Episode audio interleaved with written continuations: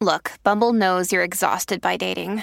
All the must not take yourself too seriously and 6 1 since that matters. And what do I even say other than hey? well, that's why they're introducing an all new Bumble with exciting features to make compatibility easier, starting the chat better, and dating safer. They've changed, so you don't have to. Download the new Bumble now. Good risings. I'm Colin Bedell. Today is Tuesday, November 29th, and this is the rising sign. Okay, so I want to talk about something that I've been really reflecting on for a couple of weeks now, and it's something that I heard Dr. Brene Brown speak on. It's called confabulation.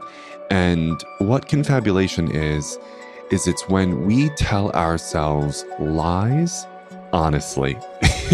okay, I'm going to say it again. It's when we tell ourselves lies honestly because we are emotionally hooked by something. We're definitely hijacked. We're feeling emotionally flammable and we're working with limited data. So, in an attempt to make sense of what we're feeling and experiencing and minimize ambiguity around that situation, we will fill in the blanks. We will absolutely conjecture those plot holes with conspiracy, with fear, and with assumption.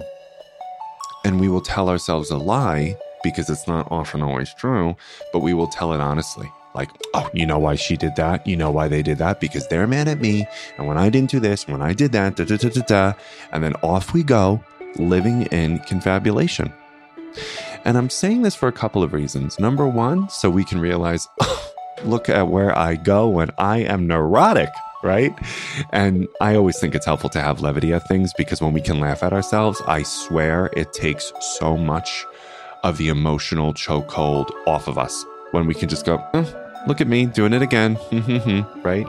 So we all do it, which also means, though, that when other people are doing it, they might need a little bit of grace. They might need a little bit of compassion, understanding with boundaries, of course. You know, boundaries help us have protection and connection.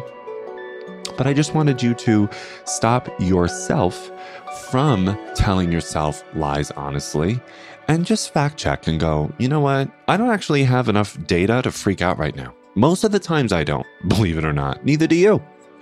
And so, with that in mind, what sort of questions do I need to ask? What sort of things do I need to look for? What am I learning about myself and what am I learning about other people?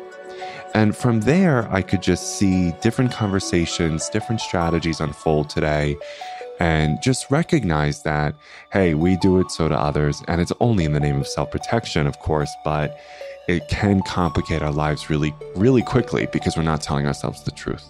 So you might be wondering, what transit does this involve? I went right into the theory, excuse me. That's Mercury in Sagittarius opposite Mars and Gemini. And because it's an opposition among two of the signs here for truth and truth telling, and it's an opposition to Mars's retrograde. I think it would be important for us to acknowledge you know what? I might be telling myself a story that's not true. And what do I need to do about this? What am I learning about myself? And how do I hold space for other people who do that as well? Because it's a part of human nature. So just wanted to share that. I hope it's helpful, and I'll talk to you tomorrow morning. Bye.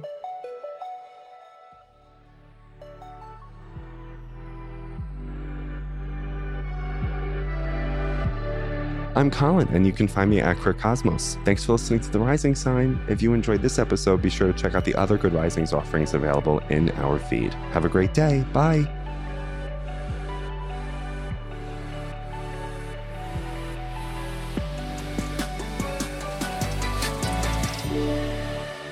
Good Risings is presented by Cavalry Audio. Our kids have said to us since we moved to Minnesota, we are far more active than we've ever been anywhere else we've ever lived. Moving to Minnesota opened up a lot of doors for us. Just this overall sense of community, of values that, you know, Minnesotans have. It's a real accepting, loving community, especially with two young kids. See what makes Minnesota the star of the North. New residents share why they love calling it home at exploreminnesota.com slash live.